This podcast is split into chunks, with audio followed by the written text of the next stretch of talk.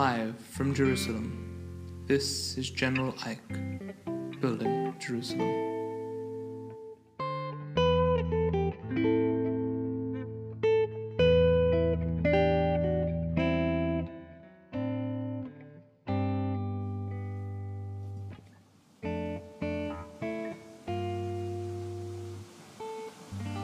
My guest today is Jonathan Hurwitz. Jonathan is a writer and a Nazirite. Good to have you on the show, Jonathan. Thank you. Good to be here. For those who don't know, what is a Nazirite? A Nazirite is the Nazirites. I've always been a sect of the Hebrew people, of the Jewish people. And a Nazirite is a man who takes on a sort of, who is consecrated, who separates himself unto God. So when you say separates himself unto God, uh, this is in accordance with the passages in the Bible?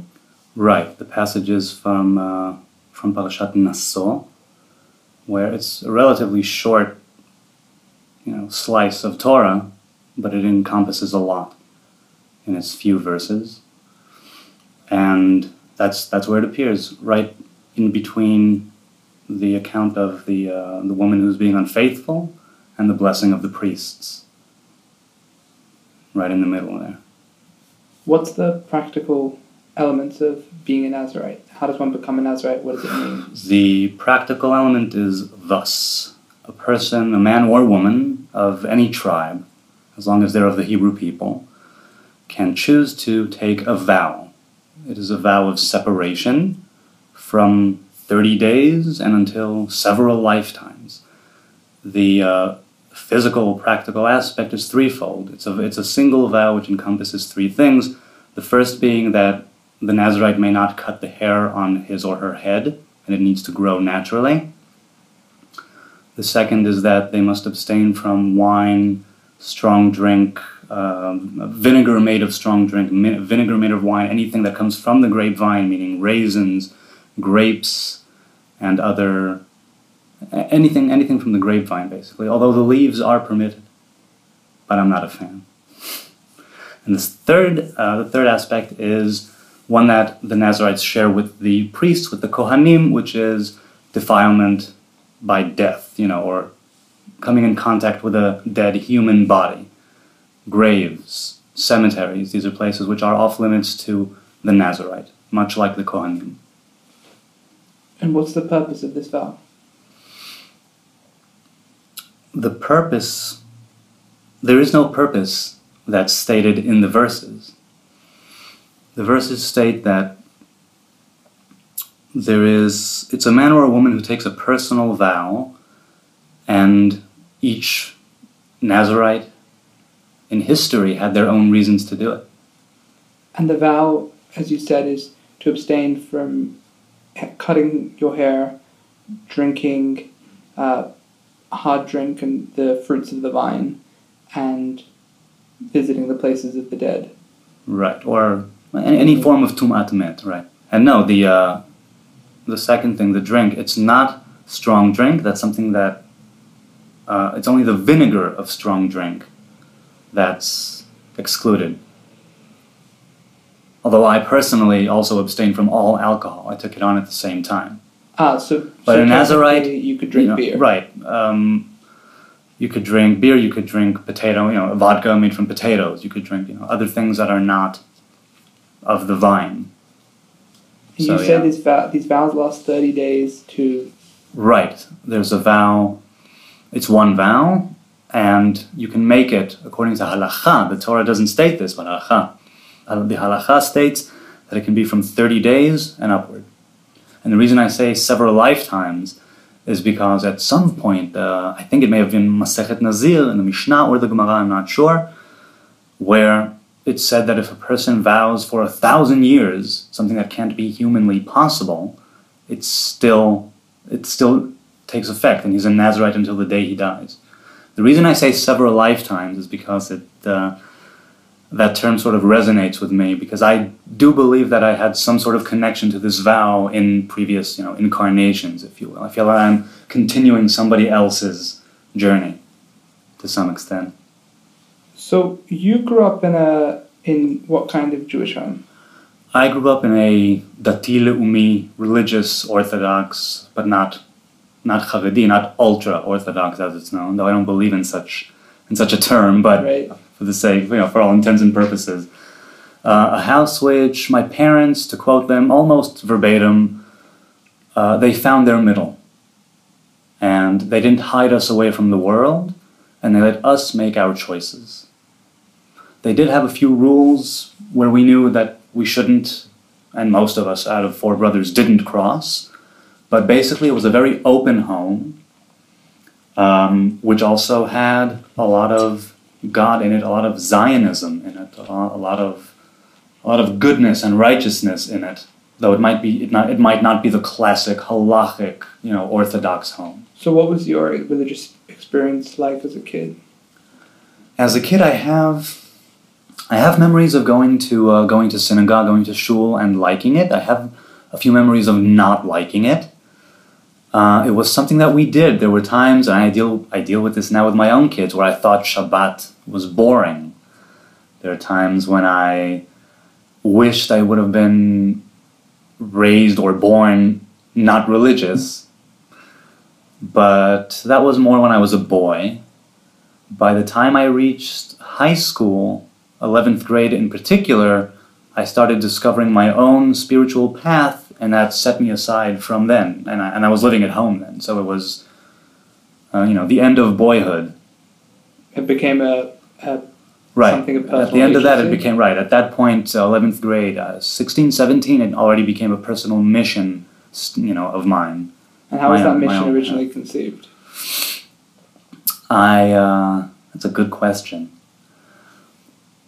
Well, look, I've been talking to God my whole life. I'm not talking about from a book of prayers. I'm not talking about in a synagogue. I'm talking about literally talking to God just like I'm talking to you right now. That's something I've been doing nonstop. There wasn't a time where I stopped doing that. It was only the sort of ritual, you know, religious aspect as opposed to spiritual that was was wavering and that continued wavering after 11th grade too. So it's how it started, as far as I'm concerned. Up until then, it was me talking to God. But in 11th grade, I started asking myself the bigger questions of who am I, what am I doing, and this was facilitated by the fact that my mother, who was a doctor of biochemistry, a researcher, we would always speak, especially on on, on Shabbat, when we had the time to engage in long discussions on on the meaning of life and on the, or, the origins of life. You know, her being a biochemist, surrounded by people who believe in evolution and that's it, whereas she goes, no, they're one and the same. God and evolution don't have to contradict. That's that's the type of if we're talking about a religious home. That's the type of home I grew up in, where God and evolution go hand in hand with no trouble whatsoever. With no You know. trouble whatsoever. Whatsoever. I mean, if you get down to the details, there are things you could argue and debate, obviously, and that's a good thing. But generally, there's no there's no contradiction there. That's the kind of so. But but at eleventh grade, two things happened. First, I started two years, meaning eleventh and twelfth grade, of uh, what's called Machshevet Israel, Jewish philosophy. Uh, learning that in high school, um, a few hours a week. And the second thing that happened, as an, as an advanced course, the other advanced course that I took was history. And it so happened that the history teacher didn't have a set curriculum. She was, or maybe she did, but it coincided with what she was studying for her master's or PhD, I don't recall, but it was all about Hasidut, all about Hasidism and the rise of it uh, and its, uh, its influence on, on to this present day, really.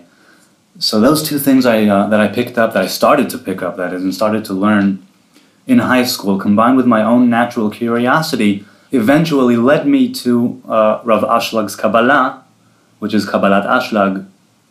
Feel free to look it up. It's very controversial. It's a very controversial form of modern day Kabbalah, but it's where I started. I started at Kabbalah.com. That's where I that's that's where I found that. And when I said, "Oh, wait, these guys are Ashlag," I mean, I can understand that there's probably a counter, a sister website in Hebrew, and so I used to download and print out dozens and dozens of pages. Of, uh, I downloaded entire books basically, basically, and so that's where that's where that started. You know, my my own spiritual thing.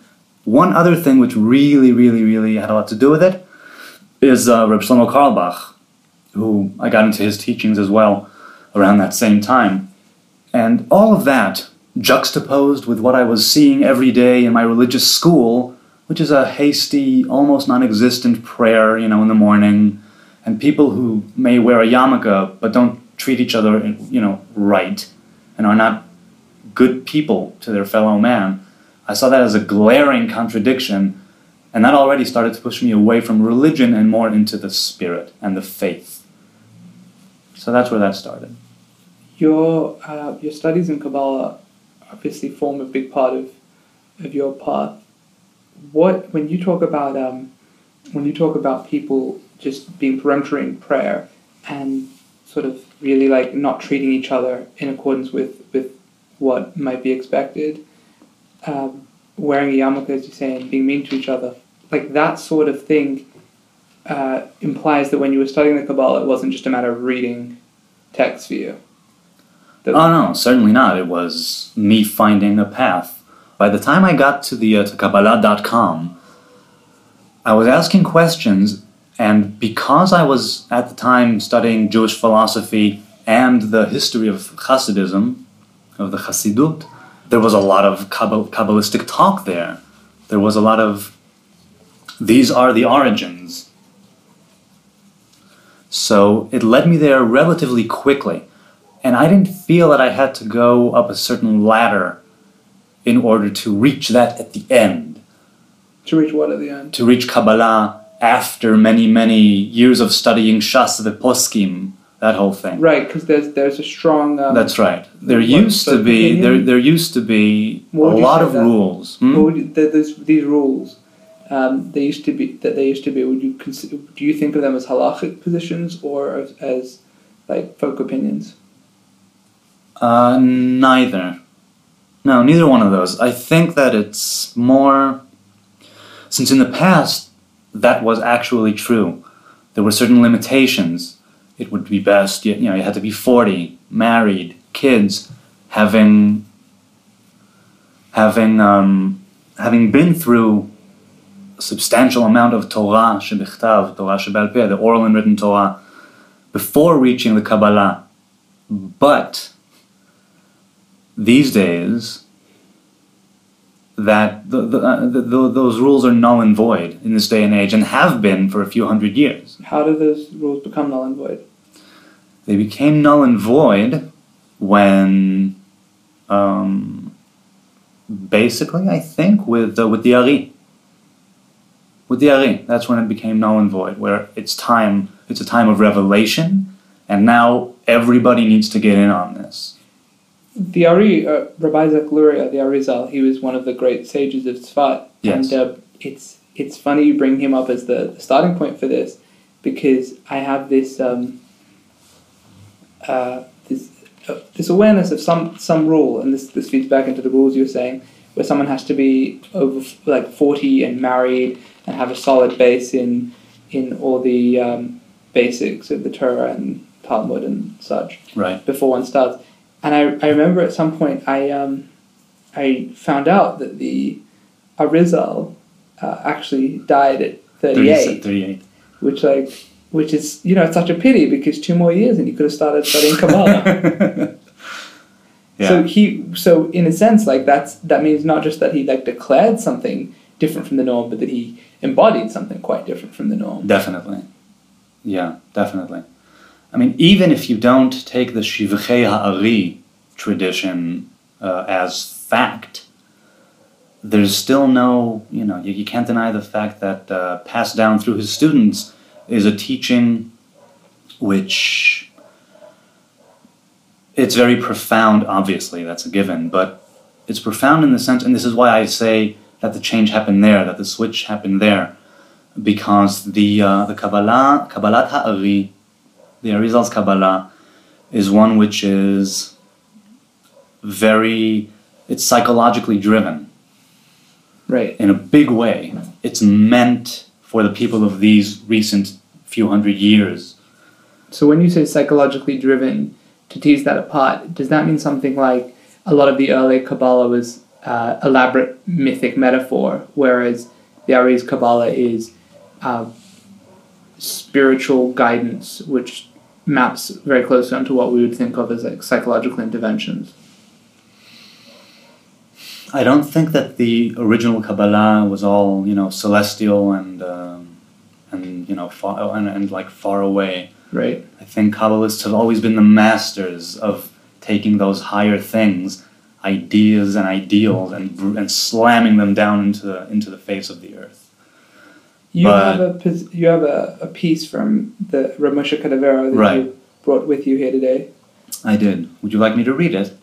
Sure. Could you uh, proceed it with an, a brief explanation of what this is, the, the passage? Yes. The uh, this is the opening, the first line of the book Tomer Dvorah, the Palm Tree of Deborah, written by Ramak Rabbi Moshe Cordovero. I don't remember when.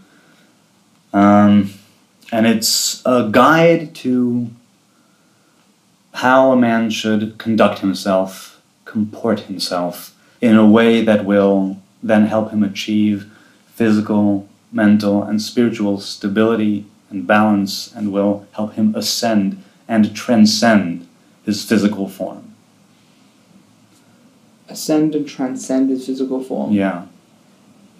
Could you expand on that a bit? Well, by ascend, it's making the flesh more than what it is, I suppose. And by transcend, I mean uh, a kind of, you know, Kabbalistic astral projection, if you will, where what's called an aliyat neshama, where the soul can leave the body and go to places where it can't go in a body, while still being in a body. But, you know, throwing your voice, you know, throwing your soul.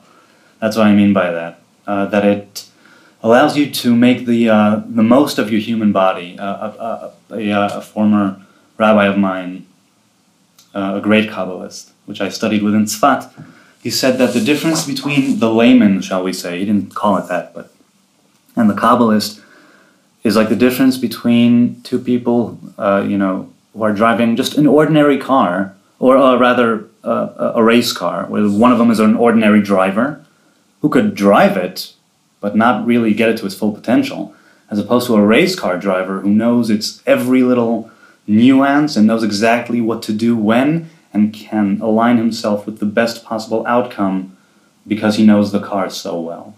That's I mean that's that's basically what he said, and it's you know it's base it's a way the Tomer Dvorah is a way to a, a way to behave in, in order to become a better you, the, Wow. the best you. Okay, so you prepared a passage from the Tomer Devorah. Right, uh, just the first line. It is proper for man to imitate his Creator, and then he will conform to the secret of the supernal form, resembling him in both likeness and image. That's the line, and it encompasses, as far as I'm concerned, the Torah itself, everything, where a human being should strive to be, in a way, in the likeness of his creator. That's what all the mitzvot are for. That's what all the teachings are for. A way for you to transcend your physical flesh, your human, you know, to be more like a revelation of God walking. You know what I mean? Whoa. Because that's what that is. When it says to imitate his creator. Now, I don't know God, and I don't know anything about God. I don't know the first thing about God. All I know is how God reveals himself to me. That's Right. all I know. And when he says to imitate his creator, I'm looking at the way God manifests in everything, in the form and in the form of the tree of life, which is precisely what the Tomer Dvorah is. It's a guide to how to conduct oneself, uh, and he takes the teachings from from the tree of life, the, the ten sfirot. That's what the book is. It's life according to the ten sfirot, according to the tree of life. The Kabbalistic tree of life that you're ref- referencing is the the flow from Keter to Malkut. Correct. So it's a, a Kabbalistic set of uh, how would you how would you describe it? Um, I would describe it as attributes, or better yet, clothing. Because clothing hides one part of you but reveals another. You know, clothing is self expression. Clothing is you decide how much you can see, how much you can't see. Clothing can keep you warm or make you cold if you dress improperly. It's uh, and yet, you know, if someone uh, and yet, it's still you underneath all of those clothes. It hides one thing and reveals another. So that's uh, yeah, that's how I would describe the tree of life. You know, as far as uh, that's concerned. In form, it's it looks like a sort of crystal diamond with um, a circle right at the top, and then that circle leads down to two circles, one at the uh, top, sort of like imagine three pillars, and then it starts in the central pillar, splits off into the right and left pillow, uh, and then rejoins. And that pattern is repeated a couple more times. What do you make of this? Um, uh, this is a particular question, I suppose, but there's a there clearly if you if you map it out with in its maximum set, let's say, then there are eleven sfirot. Mm-hmm. But uh, what do you make of say the passage from the Sefer Yetzirah that says Exactly. Ten there are always 11. there are always ten. There are no more and no less than ten. The idea of da'at being something that connects the gimel rishonot, keter chokhmah bina, with the vav ktsavot of tiferet and malchut at the end of it. That is something that you need to acquire. Um, but I'm getting ahead of myself. Okay. There, there are ten. Well, could you take us for a quick tour through the tree of life, like sphere by sphere? Describe in basics what they are. Well, this is just me rambling. Right. Keter. Let's. You know what? If we we're talking about psychology, let's let's do it with the, the psyche and the and the physical body. Keter would embody inspiration, or rather, not inspiration, but where inspiration comes from. Do you know where inspiration comes from? Do I know where? Do you know where comes inspiration from? comes from? Uh, I suppose my perspective on this is Blakean, the great divine poetic beyond, the source of all consciousness. I don't know if that's a satisfactory answer. Could you tell us where Okay, inspiration that's comes from? precisely it. I don't know. I know that it appears. Suddenly there is inspiration. You are struck. Okay. So keter is the thing that strikes you. The thing that's not not the actual inspiration. It's what causes it. That's ketel. Ketel means crown. A crown is not part of the human body. Crown is an external piece that we situate on top of the head. It's something that isn't part of you, but it affects you in a very big way. That's ketel.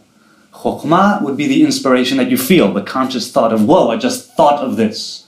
That's chokhmah. Binah would be, I just thought of this, and I'm understanding it, something else from that original thought. It's one thing leading to another.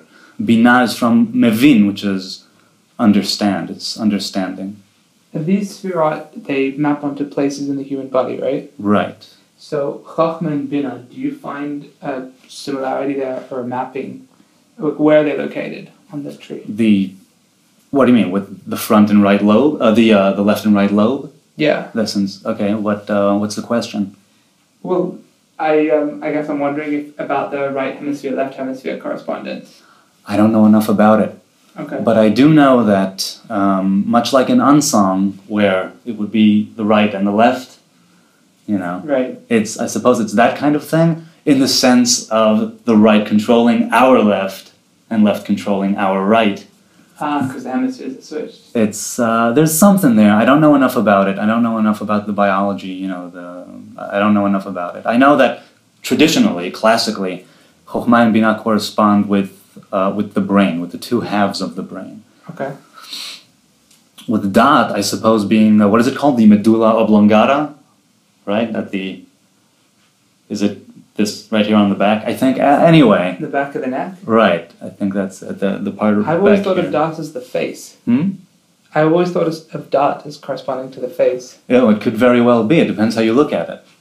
It depends if if you're studying the Ari, it also de- depends on which Partzuf.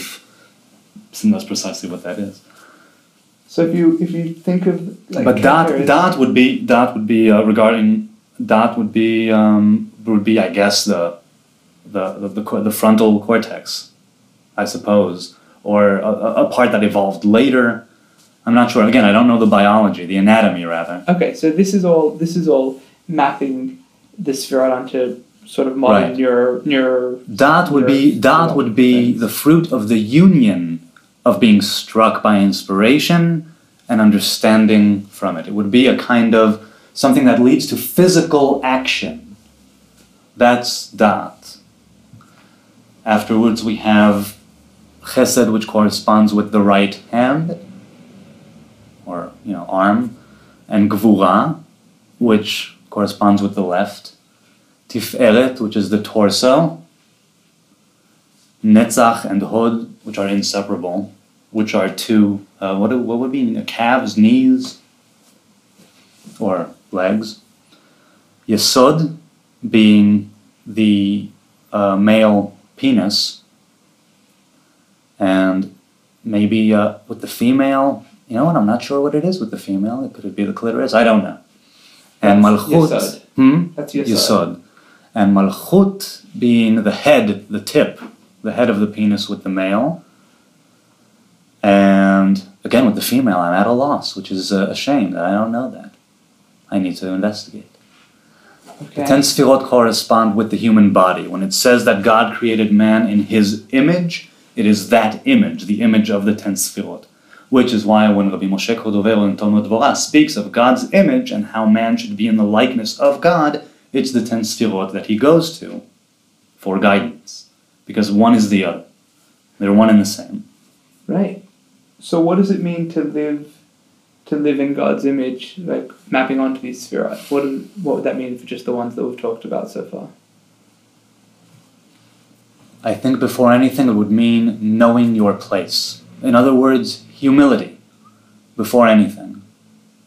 Because when a person knows his or her place, they can align themselves, you know, and orient themselves properly to help them reach whatever goal they have in mind. A person who is aware of oneself and of their place in the world knows also where to go or where they want to go. I'm thinking that's the immediate, you know, things which uh, humility. And does that is that a cor- uh, does that correspond to a particular sphere here, or is that just a sort of general uh, approach to the tree itself? Humility is um, the origin is ketel, if I'm not mistaken, because humility is the uh, is the source of all good traits and attributes.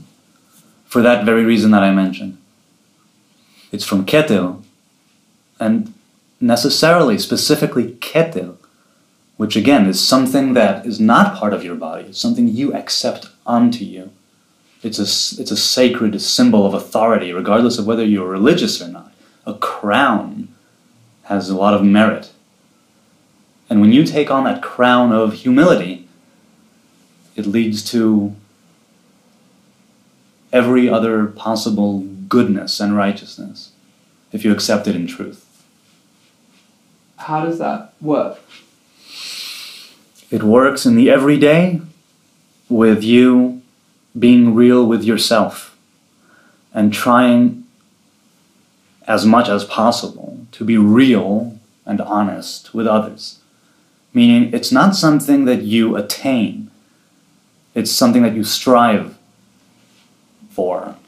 But I don't think it's attainable. It's not, God's image is not attainable in its fullest, I think. We can only want to reach it. A human being can always reach new heights. It's a blessing and a curse in a way. There's no end. In in the Cordovero Kabbalah, I'm I'm just fascinated by this tree of life stuff. In the Cordovero Kabbalah, the uh, Das is missing. It most certainly is not. Okay, well, one of them are missing to get the number down to eleven, from eleven to ten. No. No, no, nothing is missing. It's 10 and not 9, 10 and not 11. The Sfira of Da'at, you can call it a bridge. He calls it a machriya. Machriya meaning, um, well, a bridge, so to speak. Chokhmah and Binah uh, represent something very, uh, let's say, something very high. And there is, an, sometimes it's necessary for a break um, because Binah is also the source of, of Gvura, of judgment. But there are 10, no more, no less than 10. So you, you count 10 by just saying that Das isn't quite a sphere the same way others are? Right. Okay. Are there other answers to that question, though? Are there people who consider Da'at a fully fledged uh, sphere and then just take the take one off? No, here's the thing. Sfirat Hada'at is the higher form of Tiferet. In other words, Da'at corresponds with the prophet Moses, Moshe, who was the father of all prophets. There were Mhm. prophets before him, and yet he is considered to be the father because he embodied Da'at to the greatest extent, whereas the, he is the higher form of Tiferet. He is a part of Tiferet because he's in the middle in the middle column, Kavrachamim. The Da'at is the higher form of Tiferet, but the actual Sfira is Tiferet, which is why Tiferet is Yaakov, is Jacob. The higher form of that is Moshe, which is why he is the exception, right? Moshe ad Moshe lo kam ke Moshe. Moshe was one of a kind. There wouldn't be no other, not since and not hence. And the reason for that is? I didn't really catch that. Um, Moshe was a once in a lifetime thing, and there have been other incarnations of him according to different sages. He came to accomplish a specific task, which is to bridge the higher with Tiferet. He's the one who ascended to the mountain and came down with stone tablets. First ones were broken. He didn't carve them out. He carved out the second stones himself, and Right. God only wrote down the word he had to be a, a bridge that's very precise, meaning that Moshe was a once in a lifetime thing. Uh, he was the bridge, the great bridge. And every. Between the crown of Keter and the heart of the world. between- Right, right. I mean, to. Regardless of whether you believe that there was an actual fire on the mountain and a man ascended and you know 40 days and 40 nights uh, without drinking and without eating and he finally you know uh, came down with stone tablets the bible the torah as we know it more or less that's kind of when it happened. That's when it was that's when it became a part of an entire people. And that only happened once. And that was it. That's Da'at it's kind of an elusive thing i suppose. Um, so it's not a sphira, it's a higher form of tiferet. That's why I don't count it as 10. That's why Rabbi Moshe Cordovero, if I'm not mistaken, in his book Pardes Rimonim, one of the first questions in that book is how come there are 11 when it says 10? And he quotes that Mishnah from Sefer Yetzirah, asking the exact same thing. And he comes to the same conclusion that it's 10, no more, no less. And that is a higher form of tiferet. Okay. I um I wanted to understand this um, way that the lower sfirot work in the Tomer Devorah in the Kabbalah of Ramush Cordovero. Could you explain a bit about the lower seven sfirot? Um, I suppose in both or all Kabbalistic teachings, one of the roots would be the Patach Eliyahu, which is one of the introductions to the Zohar, where Elijah the prophet, briefly and profoundly, um, talks about the ten Sfirot and how they correspond with the human body. The, uh, the lower Sfirot, the Zayin Tachtonot, are more about this world. If the higher three were about the psyche and the subconscious and about a final thought that turns into action but before that it's all in the ether of you know thought and imagination. We can conjure up images in our head and voices but they're not really there that whole thing it's all, it's almost metaphysical but it goes on all the time so it's very very physical That's the third. That's the three top ones, and the and the seven bottom ones have a lot more to do with this world, with the physical nature of man, who acts. The So, The- the so top- each of these each of these seven sfirot they correspond to a part of the body and also an attribute, like a character trait. uh, yes, yes. Could you run through them briefly and explain them? The seven. yeah. Right. Uh, chesed would be the hand that is giving, and the hand that brings one closer. And gvura would be the hand that pushes one away and which limits. Tiferet is one that unites both of them and is able to bring harmony. It's sort of imagine, you know, two hands, two two open hands close to one another. Palms open. I suppose that's Tiferet. The culmination of many, the culmination of a lot of other Sfirot which come before it, which is why Tiferet is uh, also called Yisrael. Um, Netzach v'Hod, the knees are attributed to the prophets. It is said that the prophets draw their prophecy from Netzach and Hod. And why the legs? The legs carry everything, including the mind. The legs are eventually what you walk with on this earth. They carry you. And that's the prophets. They carry the people. Yesod being another culmination of the Sfirot before it. Yesod is known as righteousness. Tzaddik Yesod Olam. The tzaddik is the pillar, uh, the foundation of the world, says Proverbs. Uh, Proverbs? Yeah, Proverbs. Um, Yesod also has to do, like we said, with uh, with the penis, with with the sex organs rather of both, which is used to create life, and is used to also bring about a lot of pleasure. Although pleasure is a part of all this tefillot. Malchut has nothing. It says it, it, it is said of its own. Malchut in the Patach Eliyahu, Malchut is the mouth. We differ from the animals with our language. We communicate, we evolve, we do a lot of things with language. And it's part of what makes us human, human beings, thinkers, creators, language. Um, Malchut is also the feminine, the classic feminine, the divine feminine is known as Malchut. Is there a sense in which uh, the improvement of these uh, facets is supposed to happen according to the geometry of the tree? I think that every person has uh, may, draws energy from different sphirot, but ideally you'd want to conduct yourself and you know sort, sort yourself out in a way which would like the chakras. These also co- correspond with the different chakras, in a way. It would facilitate the flow of energy through you and you can take that as a really, you know, uh, uh, so the flow of energy through you, and, and it means it, it means to to act properly as well, because this energy is your drive.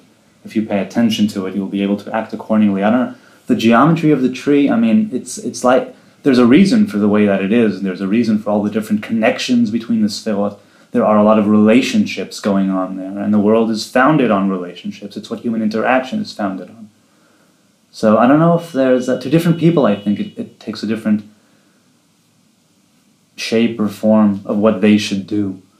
But for instance, I, from my personal perspective and my journey, I knew that I wanted to uh, to emulate that tree, to become that tree. You know, to be a uh, a, manif- a physical manifestation of the tree of life, of the divine attributes. And I'm still working on it. But that's the goal, as far as I'm concerned. Wow. May you be blessed with much success. Thank you, all of us, inshallah. Let's move to uh, your perspectives on uh, two things I want to ask you about. The first is this the idea of the Hebrew as opposed to the Jew, which is an idea that you've uh, floated with me in the past. Mm-hmm. Could you expound on that briefly?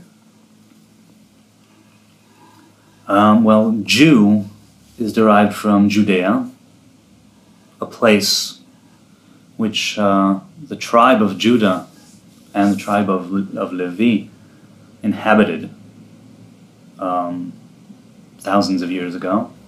Um, the Jew is a term that I take issue with because it. I've always likened it to uh, scraps that are left over after a great banquet. Meaning that now, with ten tribes missing, and our land being disputed, and without a Hebrew temple in Jerusalem, uh, and without prophets, which is crucial, the Jew is persecuted. The Jew is a problem, right? The Jewish problem, the final solution to the Jewish problem. The Jew is a very, uh, it's a term of, of exile, of destruction, where the Jews are what's left of the Hebrew people, of the Hebrew kingdom of Israel, which I consider to be uh, a root, the root of our people. But more than that, it's the root of all humanity because the the term Hebrew in in, in Hebrew is ivri. Ivri, the word ivri, is attributed to Abraham. When he wasn't even Abraham, he was Avram. Avram the Hebrew. Avram ha-ivri. And there are different schools of thought, I suppose, on, on what that means. I know a few of them, but the one that really sticks with me is that to be a Hebrew man is to be an individual to be a Hebrew man is to express yourself in a way that is before the time of Israel and Gentiles, before the time of of separation and, and, and, and, and all kinds of what would it be the fractioning to be a Hebrew man is to go back to your own roots. And we can do this as as Hebrew people descendants of Abraham and Isaac and Jacob. And there is, thankfully, we still have the language. But I don't consider myself Jewish, partly because I'm not a Jew, I'm a Levite. And second, and I don't live in Judea. And, um, and the second one is because I feel like the Hebrew man calls back to Eden whereas the Jewish man calls back to the destruction of the second temple. In what way does the Hebrew call back to Eden? Because to be a Hebrew man, where you are on one side and everyone else is on the other, which is where you know, the word ever in Hebrew means side, and it's said that Abraham was the first believer, right? The, monothe- the monotheistic idea, the proponent, the, the main proponent of it in the Bible, at least in the beginning because he was on one side and the rest of the world was on the other. But he stuck to his guns and he went with what he believed in. And because of that, he got the call. His personal call. Each one of us has the duty to seek that out. Our path, our way, what we want. It's us against the world. You know, each, each, each individual against the world, in a way, not as adversaries, but as something you need to contend with and reason with. And if you are persistent, there will be a revelation that is specific to you. That's your specific call. That's something I think being a Hebrew facilitates. But regardless of all that, it's just a term that has kind of been forgotten, and I love giving it that revival. You talk about this uh, seeking revelation as a very practical thing, which I guess brings me to this. Uh, Second thing I wanted to talk ask you about, and also the something you mentioned earlier. You said that Jew is a term that is post prophetic in a sense. It's it's a term that arises after the the prophets are all done, and you said and, the prophets are crucial. Could you expand on these concepts? Like, what does it mean to say the prophets are crucial? Well, if we were talking about Da'at being a bridge between the divine and the earthly, and Moshe being the father of all prophets, and the prophets receiving their revelations from Netzach and Hod, the legs which carry the individual, which carry the nation, I think that the prophets are crucial because it's said in the Bavli that from the time of the destruction of the temple, there is no more prophecy. Or rather, that prophecy was given to the foolish and the, uh, and the young, meaning that uh, people say that, for instance, autistic individuals have prophecy, have, have prophetic abilities because of this. I don't know if I subscribe to that idea or not. The point is that the prophet is a bridge of sorts.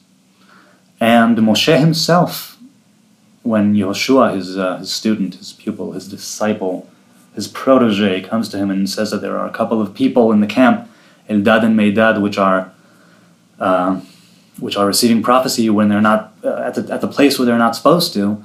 And he says he should put them uh, behind bars and imprison them. And he says, don't act so righteous. Uh, you know, I wish that all of Israel were prophets.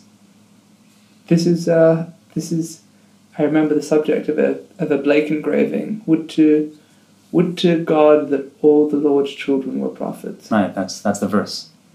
So this is, this and this is, and this is we are all meant to be prophets in the sense of being bridges and channeling God's will in the most, you know, earthly human way possible. The prophets were human.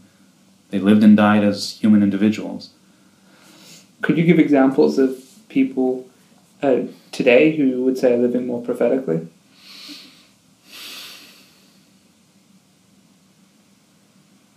Well, you, for one seeking out your path. You know what I mean? I mean, because uh, the prophets, it used to be that they had groups, you know, schools of fish, schools of prophets, who would walk around with minstrels and who would Saul, his sign. You know, Samuel tells him, You will meet a troop of prophets and you will become one. Before he's a king, he needs to be a prophet. And so this is this is in the book of Samuel. Right. Yeah, it says Saul. I think he he in the Alter translation, it's a group of roving ecstatics. Yeah, and he uh, and he just fell in with them, and which spawned the uh, the phrase "Hagam Shaul Naviim." Is Saul also a prophet? That's what it says. When you look at uh, so to, to go back to the Blake idea, yeah, I, some some an idea that I I sort of distilled out of William Blake, and I think there there are direct passages here and there that, that say this explicitly, but I don't remember where. Blake has this idea that um, all uh, artistic creation is in some sense prophetic because it comes from the great uh, beyond and moves through. Do you see uh, musicians as particularly living in accordance with uh, these prophetic ways? Uh, no, not not not really. I know that some music touches me personally, of course, but and I have had music which is which has been and still is part of my spiritual growth, but no, no, I don't think it's prophetic necessarily. Because if you're talking about prophecy as receiving messages and inspiration and then manifesting that with physical tools and means, then I suppose that is. But when I say prophet, I mean I mean more someone who, shall we say, embodies the tree of life and is willing to take on that rough, rough job, and it always is, of being a bridge to the people until they don't need a bridge anymore. Because having a bridge between the divine and you know mankind is not a default. The default was when we were created, when there was no barrier, before we ate from the tree of the knowledge of good and evil. There was just God in us, and there was no barrier, and there were no intermediates, no. And that's what I consider to be. I mean, we are meant to go back to that place, to, to Eden. That's what all of this is about. This whole trip that we call life, you know. It's all about going back to Eden. So before this the eating of the fruit, there was no there was no separation, therefore no call for prophecy. Right, it was just there. It's said that the uh, the angels, the arch the, the archangels, uh, looked at uh, Adam Arishon, looked at Adam, and looked at the sun, and they couldn't tell the difference. Oh. Yeah. What do you make of readings of uh, the fall from Eden as mapping onto the adoption in um, as, as various like historical things, which roughly map onto say the adoption of agriculture or the beginning of, of self consciousness in the species? Well, Bereshit, Genesis, is my favorite book and probably my favorite Torah portion because everything is in there. That's how I see it. Everything is in there. All of human interaction with oneself and with God and with the land. How it all, uh, how it corresponds, I'm not sure. But I do think that it's all there in a way. Like I said, God and evolution go hand in hand as far as I'm concerned, and that's precisely because of that. It goes, uh, it corresponds in the sense of it being a process and an ongoing process at that, which we are still in the middle of. That's why I said we need to go back to Eden. We are still in the middle of a process which we started back there. And we need to complete this and go back there. What, what, what would it mean to go back to Eden? Um, regardless of whether you consider Eden to be a physical place or not, it's a place where humans originated in the divine form. And it's a place where there is no separation. It's a place where we are able to eat from the tree of life, which was also back there, but has since been put under guard. There were guards that were placed in front of uh, the path of the tree of life. That's what it says in Genesis, which is interesting because the only fruit that was forbidden was the fruit of the knowledge of good and evil. The fruit of the tree of life was never forbidden, Yet it was not eaten from. but it was not eaten from. That's the whole point. We are we were meant to sort of says that man was created on Friday. And we were meant to go into that first Shabbat and complete a whole complete the circle of creation, shall we say, for lack of a better, you know, term.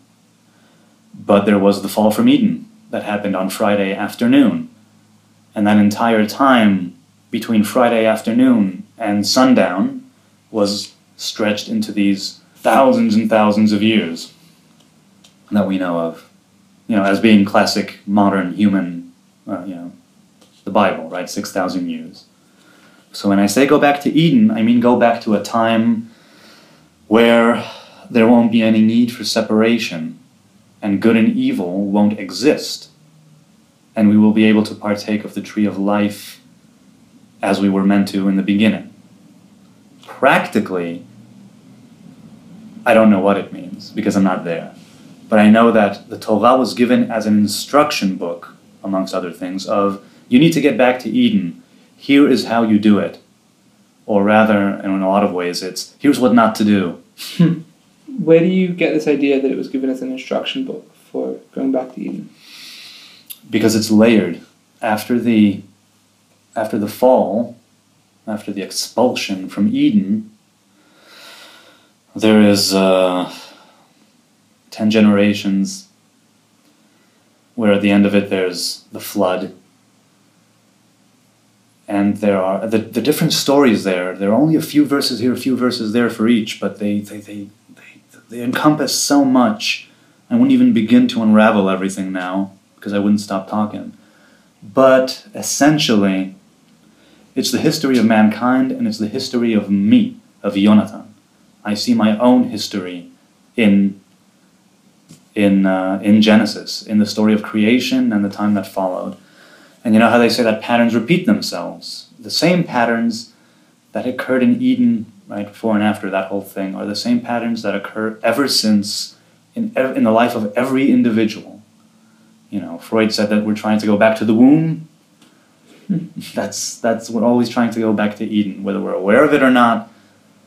There's uh, something that we're unconsciously doing So that has a lot to do with that. so the, the creation story in Genesis one. You're saying that sort of maps onto the human life.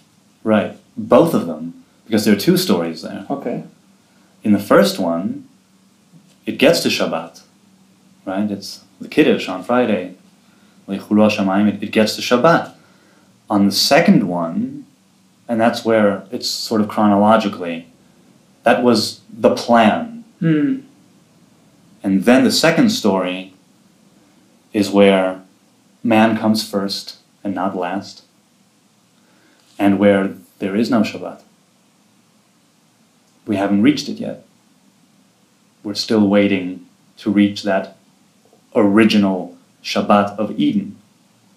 Okay, so there's a so you read the two creation accounts in Genesis. The first one is the sort of plan for how to start and what would you say consummate or complete a universe in seven days, which you could take as like eras or epochs, I suppose. Right.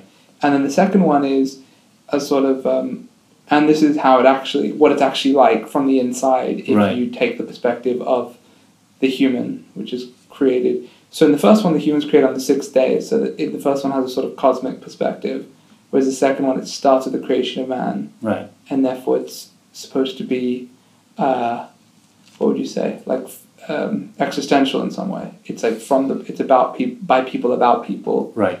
and it's, it's a sort of inside view, and that's that's a sort of frame narrative then. So in a sense, like the entire book, from that point on, takes place on day six of the original frame narrative. That's right. Wow, that's good stuff. Agreed. So how does this map onto like give, give me give me some rough some rough patterns here. How did how does that map onto a human life, a single individual human life?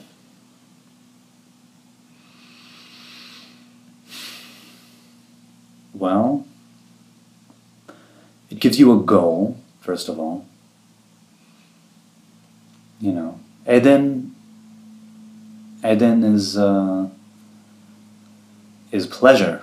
It's not exactly oneg. It's a bit of it's, it's a different kind of word, but Eden is. Um, it gives you something. It gives you a goal, something to shoot for, and it means that I, I- I don't know if that specific thing, you know, six days out of seven, uh, you know, because uh, like it says in Sefer Yetzirah, the seven represents the physical, you know, seven deserts, seven seas, seven continents, whatever, uh, you know, the, the different seven days of creation. Um, I guess, well, first of all, first and foremost, Shabbat, physical, actual, human Shabbat, the Hebrew sa- Sabbath, Hmm. which we do every week. If you're talking about the individual corresponding to those days of creation, we do it every week. We have six days, and then we sanctify the seventh day. The seventh day is called Me'ain Olam Haba. That's precisely what that is. It's a taste of the world to come. Why is that? Because Shabbat that we experience here is a taste of Shabbat that we are supposed to achieve. Okay, so this is something that's interesting. The idea that that every seventh day represents the seventh day of, of creation, or that is the seventh epoch of of Right, more than that. Being- Seven every seven years we have the Sabbath of the land, the Shemitah. Every seven times seven years, on the fiftieth year, we have the Yovel. Right, the fiftieth year, which is sanctified, and the uh, the Yovel corresponds with Sfirat Habina. That's the Yovel. That is the place, you know, Bina, the mother, the womb, right? That's what we're shooting for. Bina is, uh, if we're all the counterpart, the feminine counterpart of God, you know, the Nikeva, then the mother is who we want to be. In other words, during the week, the Hebrew man, Jewish man, lives through this seven day thing all the time.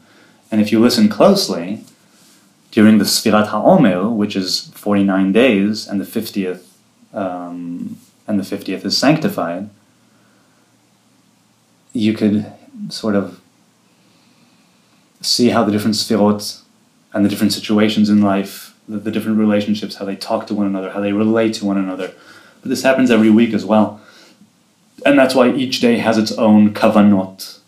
Uh, you know, according to any, whether it's the Ari or other ones, each hour has its own kavanah. Each, there, you know, each there, there are tons of things there that have to do with time. Kavanah mean like intentions. Kavanot meaning um, aligning your thoughts properly Mm-hmm. in order to reveal, to, to um, bring down certain revelations of God into the world. That's a kavanah. When you utter a certain prayer, when you make a certain move with your body, when you perform a certain mitzvah, there are different things that you need to consider in your mind, different names of God, different relationships between the sfirot. Uh, You don't have to, obviously. It's the Kabbalists who do this. I don't do this uh, usually. I do it with a few specific things, but uh, so people do that. Some people do it all day, every day, all their lives. Some people only have certain things that they, you know, and some people live out their lives without the kavanot. But even without the kavanah, like you said, intention, they repeat the seven. They, they repeat that that cycle of seven. So a guy could wake up on Sunday and sort of think, how how is this day going to be about separation of light and darkness for me? How it would be, uh, or or the seven the seven lower sfirot. Sunday being chesed. How could I, you know, bring more kindness into the world? You know. What would you say as, as practical questions for the next six? well, Gvura would be where do I need to assert myself more? Or where do I need to uh, inhibit myself? Where am I? Where am I letting my emotions get away or my actions get away? The Gvura, you know, the driving force. Where do I need to cut back? Where do I need to add? Tiferet would me would would Tiferet would be how do I strengthen my physical form? What can I do today to strengthen my physical form? Netzach v'hod, which are inseparable. Netzach v'hod. If you take it as the legs or the knees, you know, the thing that carries the individual, you could ask yourself, take those days as how do I conduct myself? Just you know, asking yourself these questions: Am I conducting myself properly? I suppose, or or literally, am I walking right? Do I have good posture? You know, even to that uh, to that extent, you can take it anyway. really. Yesod, would be all about my sexual nature and my my masculinity for me because I'm a man, and malchut would be uh, the feminine. In other words, how much am I giving enough power to my masculine tendencies? Am I giving enough power to my feminine tendencies? Because they both exist within me. So uh, you know, those those are questions just right off the top of my head. But part of what the Ramak says in the Tomer Dvorah, when he specifies exactly how everyday actions and thoughts correspond with these sfirot, there's a lot more there. But if you want to frame it as questions, those are the ones that came to me. There are many others that could be asked in relation to the sfirot, because there's so much depth. Yeah, uh, every time I talk to you, I get uh, a better sense of that. All right, Yonatan, one last question. Yes. What is your vision of a better Jerusalem?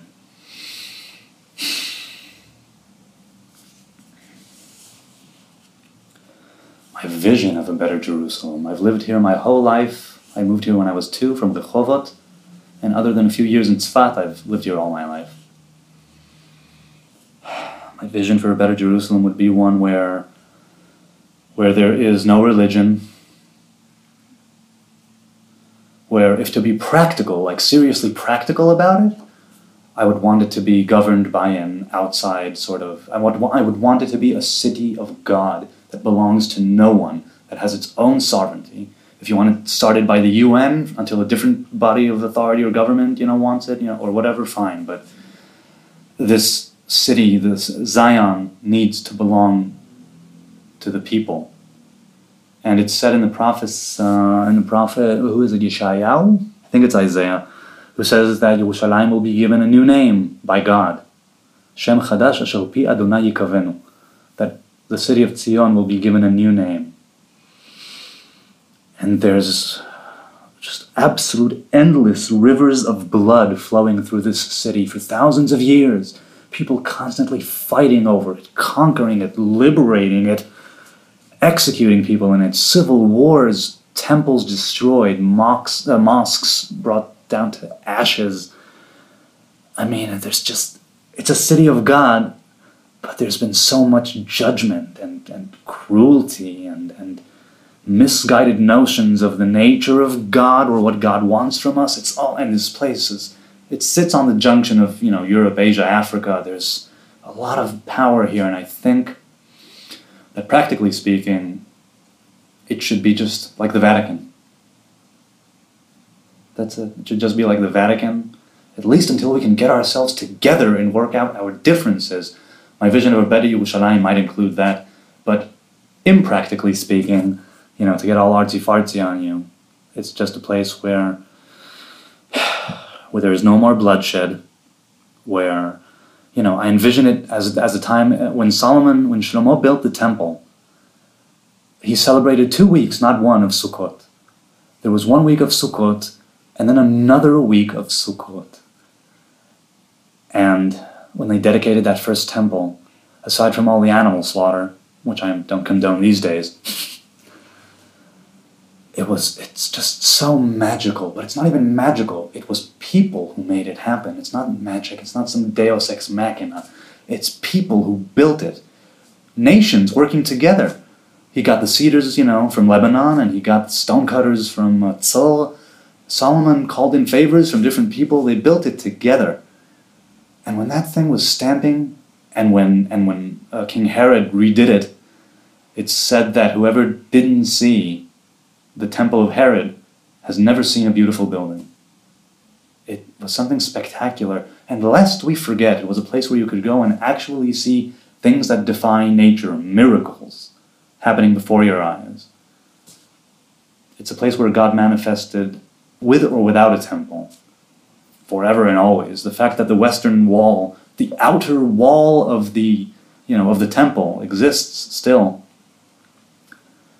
uh, is is a testament to that.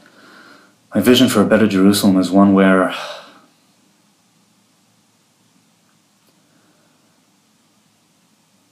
Ki MiTzion You know, from Zion, Torah will come, and from Yerushalayim, the Word of God. That's what I want it to be, in a sense where everyone is aware of it. Not, oh, some religious people you know, some fanatics or some fundamentalists, or no, it's everyone acknowledging that this place is special, treating it that way. You know, it's a city of, it, it needs to be a city of righteousness.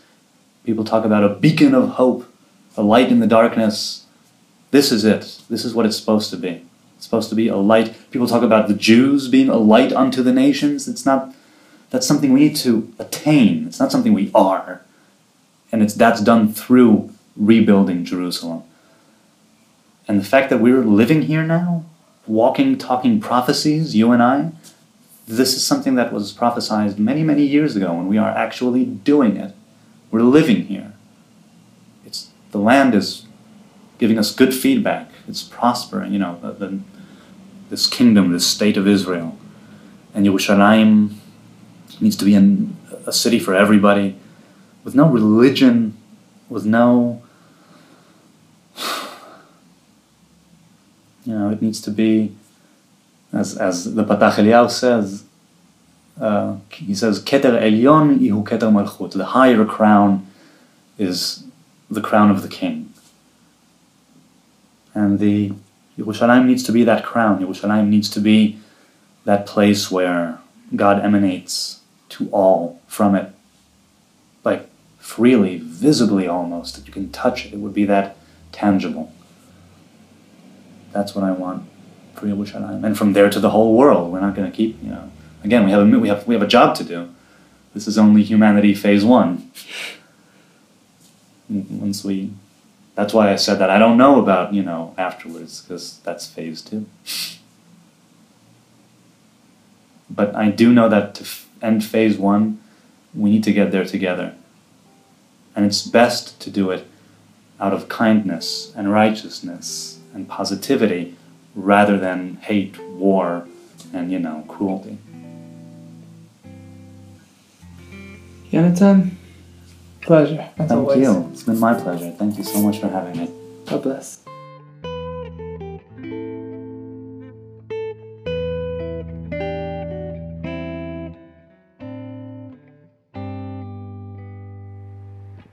With thanks to Perrin Walker and Daniel Kenny, this is General Ike, Building Jerusalem.